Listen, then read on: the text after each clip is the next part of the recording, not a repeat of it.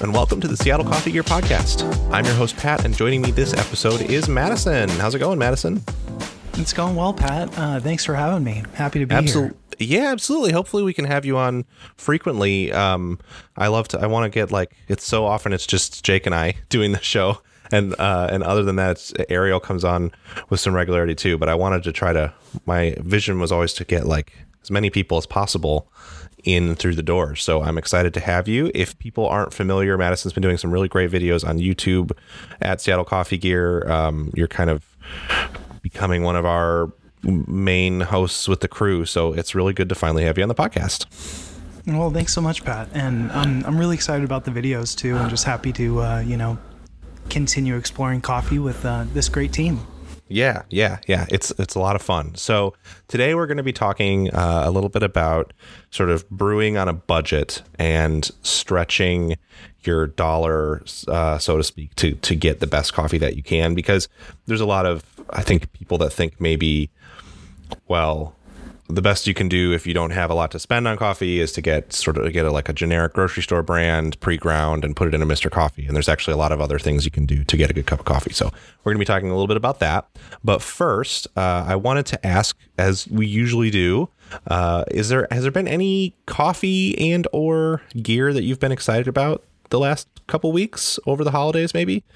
Yeah. Um, so I've, I've been excited about this episode because I'm a big manual uh, brew method fan myself. So I, I think Cool. there's a lot of exciting things you can do um, at a good budget in in this kind of um, with those manual brew methods. So with that, I've been really excited about um, actually a grinder in particular. I've been uh, grinding with the fellow Ode and uh, it's been my first experiment or experience with it and it's been a really really great grinder it's been really fun to use it's quirky uh, but you know it, it's been fun and exciting it's kind of um, been been a good way to kind of switch up my uh, my morning routine um, trying to use a new grinder so it's been fun That's awesome. That's really cool. I um, have personally been really excited about, and I'm sure that you know it's been something we've been talking about a lot uh, around the office. But we finally have the Diletta Bello in stock at Seattle Coffee Gear on the website. Um, it's a really cool machine. We'll do a whole episode about that brand because it's a really cool story. Um, it's an exclusive brand of Seattle Coffee Gear. It's basically like we connected with the people making the machines and really wanted to um, to to explore the stuff that they were doing. And it's essentially a way for us to try to bring really high quality coffee equipment to the market here without the price tag, like trying to remove all of the sort of brand up charges from the price tag, if that makes any sense. Um, I mean, we sell a lot of really great brands, and and I'm not uh, suggesting anything to the contrary there, but like you know, as brands exist for a long time, they tend to need to increase prices and things like that, and and and uh, so they kind of change over time. So this is our attempt to kind of get back to basics with uh, a machine that is really solid uh, Italian design. It's got that kind of look of of classic Italian E61 group machines. Really solid components. It's very reliable. It gives you really good hands-on control and just makes quality drinks and it's not quite as expensive as you might spend on some other Italian machines. So uh, it's really cool. I would recommend checking out. We've got a bunch of video content rolling out over it. Um, and we've got uh, blog posts up about it, and um, it's available on the site now. So go take a look at that. I'll put a link to it in the the show notes as well. Uh, so we're really excited about that. But again, we'll probably do a full episode on that in the next few weeks here as that machine rolls out and picks up a little bit of steam. So uh, that's our I guess what we've kind of been doing. It's been a little bit of uh we've been over the holiday break, so I'm still shaking the cobwebs off a little bit, I think, from not not even like we had tons of time off, but just you know, your brain kind of goes sideways when it's the twilight of the year. totally it's getting we're just getting 2022 kicked off so Uh, yeah, and I, in the Seattle area, the there's been sort of a snow apocalypse occurring over the last week and a half or so. That's finally broken. Uh, so that didn't help either. Lots of um, trying to avoid getting out of bed as long as possible uh, around our house. So, uh, yeah, um, excited about 2022. Excited to have we have a bunch of really cool episodes planned. But uh, let's get into our topic today with brewing on a budget. Uh, so I'll let you sort of start if you have any like what is your general if you had to to brew as affordably as you can what would you go to well um i would you know I, just personally i would recommend my setup it works the best for me so i i think that you know any anyone interested in coffee um i would advise anyone giving it a try and that is uh, pour over brewing. I, I really love it. I think that you can do it um, affordably you know the the different components of the pour over um, you know you you need a way to heat your water. Uh, you need a way to grind your coffee. Um, or you know you could buy pre-ground i guess but I, I think that if you wanted to have the best possible quality and still at a good price point you would still want a grinder. Um, and then you'd need your pour over dripper. Um, but my setup what i like to do is the Hario v60 dripper. Um, and I use a gooseneck kettle, um, which you can you can find some good gooseneck kettles. You don't necessarily need to jump right into the uh, variable temp um, gooseneck. You can you can get a gooseneck kettle that you um, set on your stove and heat that way. Um, is sure. a, really good yeah. uh, you know a good good way to brew. Um, but yeah, it's I really like it because I really like to um, weigh the beans out, you know, get it dosed out, grind them fresh for each pour over. Um, like a nice, you know, fresh roasted bean, usually like four to seven weeks. Um, but yeah, love love the pour over, and I think that you can do it um, in an affordable way. You know, you don't necessarily have to do uh, the variable temp like I mentioned. You could do it a cheaper, um, you know, stovetop kettle, or you could do a kettle that's not gooseneck. Doesn't necessarily have to be uh, gooseneck. Yeah, I, when I started doing pour over I didn't have a gooseneck kettle, and I think that's a good point that sometimes we miss is we talk a lot about here's the ideal setup for making the best pour over or for for even for making the best drip coffee, but you can get started with I mean honestly, if you have like just enough lying around like a lot of people already have an electric kettle for making tea or something like that or at least a kettle that goes on the stovetop. That's a pretty standard kitchen thing. So if you have that, you can kind of consider that good to go for now and focus on getting a grinder and a dripper. And, you know, there are hand grinders that exist that work really well for pour over that are even more affordable than electric grinders. There's also electric grinders that are pretty affordable and do a great job. Like we have the Solis Scala that's under around a hundred dollars, and it's a really great uh, grinder that that kind of punches above its weight price wise. And then it's really just a dripper. So if you can get the grinding and the hot water figured out, all you really need is a dripper, and those are super affordable. Totally. It's like twenty bucks for a decent dripper, uh, absolutely, uh, and and and it'll do the job. So I think that's and and and again, obviously, like having a scale is important. You can get by with a pretty standard kitchen scale. A lot of times, those scales aren't accurate down to the very precise measurements that we think of with coffee, but you can get creative too, where even if you don't have a scale, it's all ratios, right? So I have in the past when I've been in a pinch, like at somebody's house, making co- make, trying to make a pour over or something.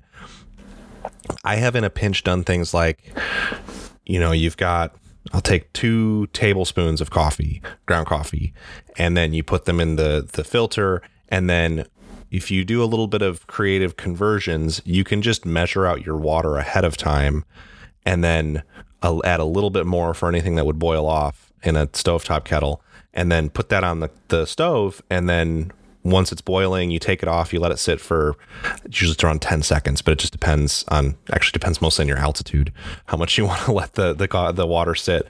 But it'll come down to coffee brewing temperature. And then you just know, well, I'm going to go through this whole thing of water because I know the ratio is right. So it's not as precise as weighing, but like I know people who have, I said, if they've been brewing pour, pour over for years, and I said, Where's your scale? And they've said, "What are you talking about?" But no, I just yeah. I just eyeball it. yeah, it's a feel. it's. I mean, I Yeah. think like, uh, I one of the things I think is that coffee's super personal, you know, and it's Yeah. definitely, um, you know, whatever you like or however you like to do it is definitely the best way, in my opinion. So, I mean, you definitely develop like a muscle memory, uh, and like kind of like in your brewing process, you develop, you know, you kind of get used to um, what works for you, and you know, you find methods like that to kind of, you know, make repeatable results without necessarily having a scale. Yeah, exactly, exactly. I think that is uh, that is the way to think about it, and I mean, always keep in mind that, that the more equipment that you're getting and the more sophisticated you're getting, it does improve your coffee to a point for sure. So I think that it's worth keeping that in mind.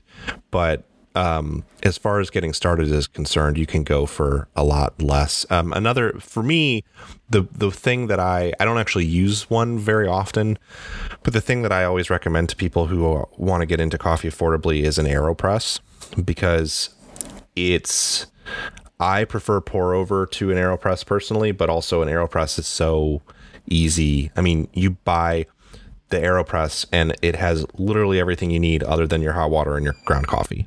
So, um, just in that box, you're getting everything you could need to to make a really good cup of coffee. And then there's so many different ways you can experiment with an AeroPress.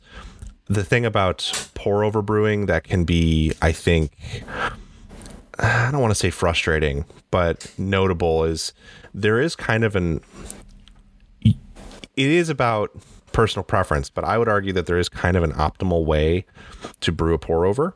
Um, we've kind of figured it out, like the best way to get the best extraction from a V60 or or from a Kalita. Um, and you can do very minor variations in that, but usually what you're trying to do is get the most out of. You're making the variations based on the coffee. What's kind of cool about an AeroPress is there's a bunch of different ways you can, I mean, a bunch, there's a handful of different ways you can brew with it to get different, wildly different results that might appeal to different people's palates differently. Totally. Um, the the AeroPress, I'm glad that you brought it up. Is another one of my favorite brew methods. Um, it's uh, you know not only versatile but really fun. I, I think it's experimenting with the different recipes that you can find like online. Um, is really fun. You know, like you Yeah. said, um, you get everything that you need in one package. I mean, beyond your your way to grind your coffee and heat your water, but um, that's super versatile, really fun. Uh, I, I think you can also make a real variety of different drinks with it too. For sure. which is really yeah cool. well, what's cool is you can make you can you can make a based on your this i was actually explaining this to, this to somebody recently a friend of mine but what's interesting about the aeropress is because of the nature of it because it has that microfilter in it you can instead of just grinding for a specific kind of brewing, you can actually vary your grind size quite a bit. And if you want something that's more like a press flavor, but with a with with less grit, you can grind for press and then steep it like you would a press, and then press it, and then you're going to have a really bold stronger cup of coffee that's been immersion brewed. But you can also emulate like espresso shots if you grind very fine and then um and and and don't immerse it for quite as long and focus more on the pressing part and and and the straining and the pressure. So it's pretty cool because to your point then you can really easily add like some warmed milk or something like that and almost get to a sort of faux latte situation, it's not going to be the same as something that you make on a two thousand dollar Italian espresso machine. But it, it's it's cool how with its versatility, how you can kind of experiment with different kinds of brewing, and then if you find that you really like that more espresso style, then you can go, okay, well maybe I should work in the direction of getting something more appropriate for that kind of brewing. Absolutely. And um, I think that's one of the great things about the AeroPress for sure. Um, but it's also, the AeroPress kind of gets me thinking about, um, I don't know, almost like a building blocks of your kind of coffee setup. And I think if we're, I'm thinking about the topic of the episode, you know, brewing on a budget. Um, I might say this is just my opinion that maybe the most important thing to do if you're getting into coffee and you want to hop in. I would personally prioritize your grinder. You know, say get it, get a good quality grinder, uh, put your investment there. Like like you mentioned, the Scala is an awesome option, and it's um, affordable. But I mean, say say you you have your good quality grinder. Um, then from there, you know, you can start to kind of build your your setup. And I think the Aeropress is an awesome um, brew method to add to that uh, coffee setup. But once you get your grinder, you know, you can really start to get that um, built out. And actually, I um, the Aeropress. This is my, uh, happened to me actually. Uh, this is before I had a, a, kettle in my home or anything like that. I I used my microwave to heat my water, and I actually uh, took some time I had a, a, a microwave safe um, dish to heat my water, and I experimented with it a bit um, because I wanted to get just that precise temperature. You know, you want to be mm-hmm. right in that 195 to 205 range, or you know, kind of experiment with the temp uh, based on you know what roast you're using. But um, I use my microwave and a timer and a kitchen thermometer, and I actually figured out how much time it took uh, just to heat my water to the uh, precise temperature that I needed. So, uh, and I made inc- to me really great coffee in my uh, Aeropress and um, microwaved water. Uh, but I just saved, you know, saved a, a, component. No need for a kettle in this mm-hmm. in, in, that case. Right. Yeah, and I think that's sort of all of the, the, the grinder is definitely the place that I would put your investment because I think you know, nice filtered water through a variable temp temperature kettle is definitely a huge improvement for your brewing setup. But to your point, like you can, if you're getting, you can get by with things like microwave water and stuff like that and eyeballing it in terms of a scale. Whereas a grinder, you can't really use a spice grinder, which is usually the grinder people have around for coffee. It's just not designed for it. So you're going to need at least a hand grinder or a affordable electric grinder, and you can get there under for under a hundred dollars. But um, yeah, it's it's important I think to have a grinder that's specially designed for coffee because the biggest thing about coffee freshness, you know, it's good if you can have a roast that's within like you were saying, like four to seven weeks since the roast date. But sometimes I drink coffee that is further past that date and it's fine.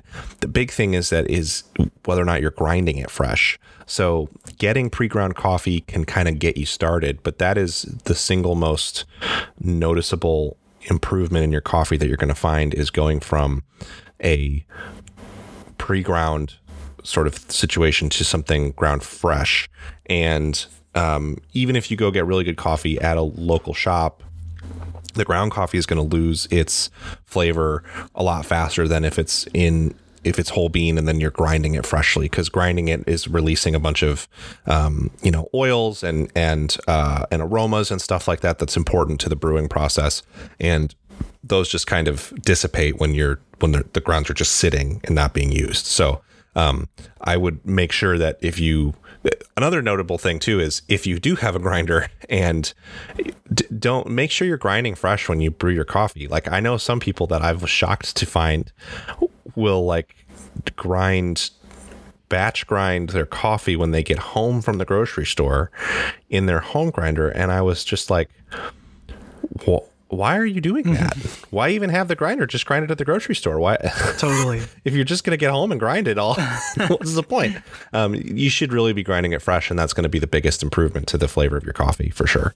100% agree. And it's, um, you know, it's also it's part of the brew process. You know, if you say you go to a cafe or, or you go to, uh, you know, your favorite coffee shop, you're, you're going to notice that, you know, e- each time the professional baristas, you know, brew a drip pot, it's a fresh grind. Um, you know, anytime you brew an espresso, you know your dose is ground fresh before brew. Same with pour overs or, or French press or anything. You'll you'll notice that um, that's what's happening behind your cafe counter too. So um, I, I, would definitely recommend grinding for each um, grinding fresh. You know, before each brew. Totally. Yeah. Uh, so, in the interest of kind of covering some more bases, I think um, it's worth talking, we talked a little bit about the AeroPress, a little bit about pour over. If you're really interested in drip brewing, which is a little more automatic, I think a lot of the same principles apply. The biggest thing to make sure of with your drip brewer is that it's got a, a good heating element in it and that it's not temperature. Um, it's not going to scorch the coffee. A lot of times, really cheap brewers don't have a sustained brewing temperature. They just heat the water to boiling and then start brewing with it. And then it scorches all the coffee. And then by the end of the time it's brewing the pot, the, the water's now down to like 180 or something. Um, that's going to lead to bad coffee. That's like the the most important thing is freshly ground beans. The second most important thing is temperature stability during the brewing process to promote proper extraction. So you're going to want to find something that has, if you can, that's SCA rated, so that it that means that it has that heating element that's going to work. Yeah, absolutely. That that temperature stability. You know, you can still get into kind of the automated uh, brew world on a budget. You know, you can find good SCA rated brewers um, you know, hovering around that hundred dollar mark. Um, yeah, still get a good I, good drip pot. The first one that I had that was really that that worked well was a Bonavita, um, and that they have some affordable brewers that are going to give you that temperature stability. They're not super uh, featureful, but they're just kind of on off. But um, then you can you can upgrade from there to um, just so just making sure you have that grinder and then a, a brewer that's going to be able to deliver that consistent heat. Uh, and there are maybe even more affordable ones that you can find than Bonavitas, but just you just want to make sure that it's got a SCA rated um, heating element, or at least that it has some kind of badging or proof or, or lists as a feature at the very least that it has stable temperatures uh, and and it's got like a, a consistent heating element that sustains the temperature rather than just heating it up really fast and then letting the heat dissipate over the course of the brew cycle. Um, so that one's pretty simple. I also want to talk a little bit about espresso totally. before we wrap it up, which is a little harder to do on a on a tight budget. But there are machines that you can get into that are not super expensive to kind of get started. Um, I don't know if you had any in mind for espresso. Yeah, I mean, one that comes to mind right away um, is the Solis um, Barista Perfetta. Mm-hmm. Um, you know, those are, you know, uh, it's a really great uh, espresso machine. It, I, what's cool about it too, in my opinion, is that it comes with the unpressurized baskets or non-pressurized baskets. So, you know, kind of as your interest in espresso increases, or say you get uh, you know, a higher quality grinder down the line, you can kind of that the Perfetta will kind of grow with you in a way. Um, yeah, it's a super user friendly machine too, which I appreciate. Yeah, for sure. I think the Perfetta is the is the best option to get into if you want that um, that option of going to those unpressurized baskets because it um, it just works. It's relatively simple. It's it's reliable, and it has that really good temperature stability through the brewing process. Um, the steaming is is really competent as well. So I like it for brewing at that unpressurized level, which is kind of the eventual goal, or maybe should be for anybody getting into espresso, because you're going to get a lot more control over your shots that way if you're brewing with an unpressurized basket. Um, because there's no uh, you're you're getting you're dialing in more precisely to get specific flavors, whereas with a pressurized basket, it's taking some of the guesswork out of it and it's harder to find that true sweet spot of like what's getting you the best flavor um, because the basket is creating some of the back pressure that you need to brew espresso.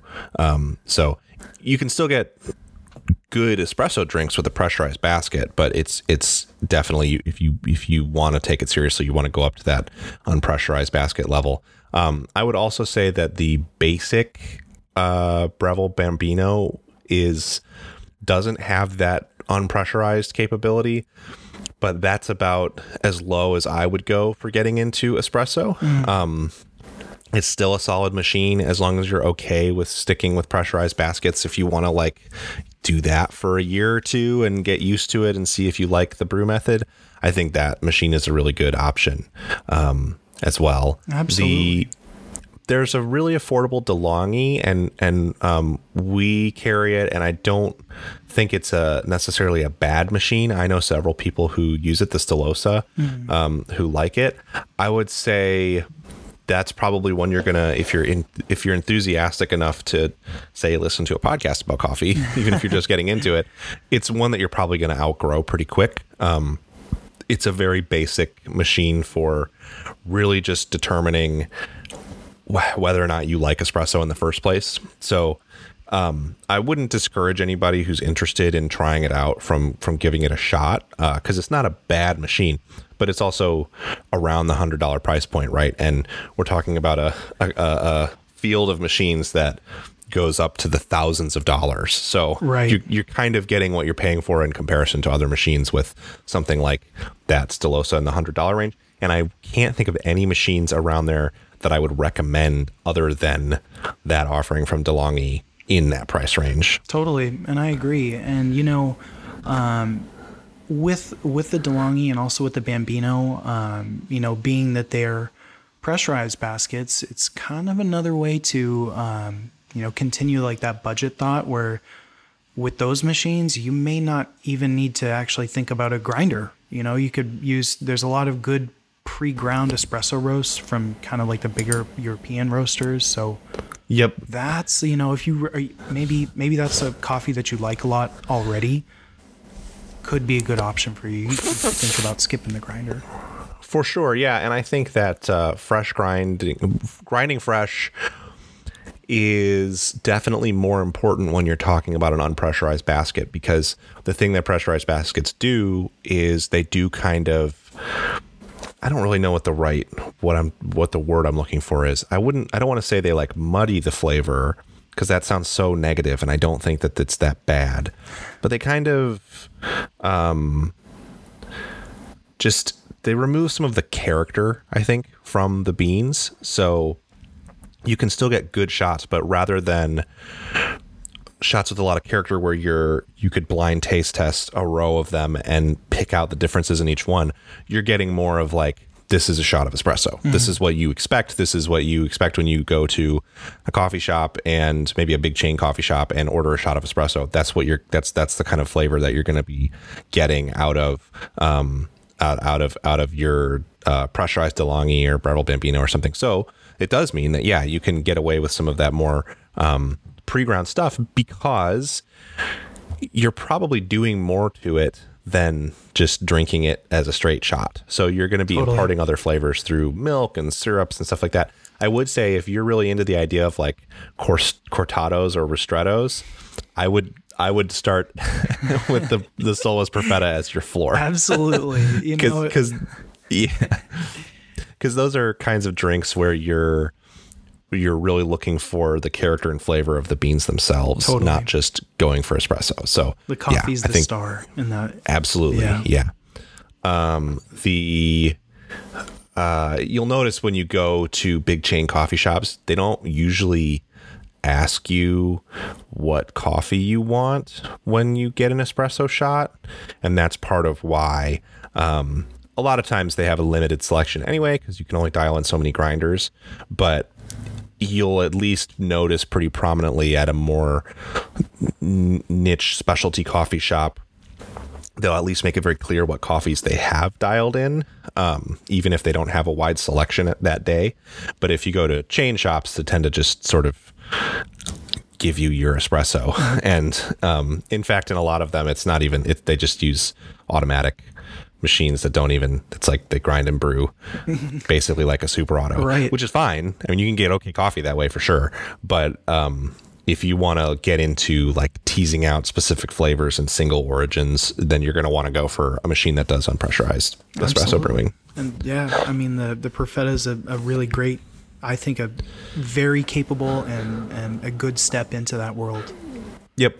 And again, if you really want to go on a budget, that's a you make a really good point that something like a Stilosa or a Bambino is a good option because you can do that pre-ground thing, and you kind of don't really need that much else at that point because you just kind of you get you'll you'll figure out how much co- how much the portafilter should be full of coffee, and you can just kind of brew then because they do all the hot water and stuff. So that's actually a really good example of a way you can get some coffee if you're not that concerned about the price, but you don't or the taste, but you don't want to go down into the this burns the crap out of my coffee rabbit hole that a lot of really cheap brewers go, then I think that uh, Americanos on a on a uh, DeLonghi Stilosa, there's worse things you could get. Yeah, absolutely. worse ways to get your morning cup of coffee for sure. totally agree.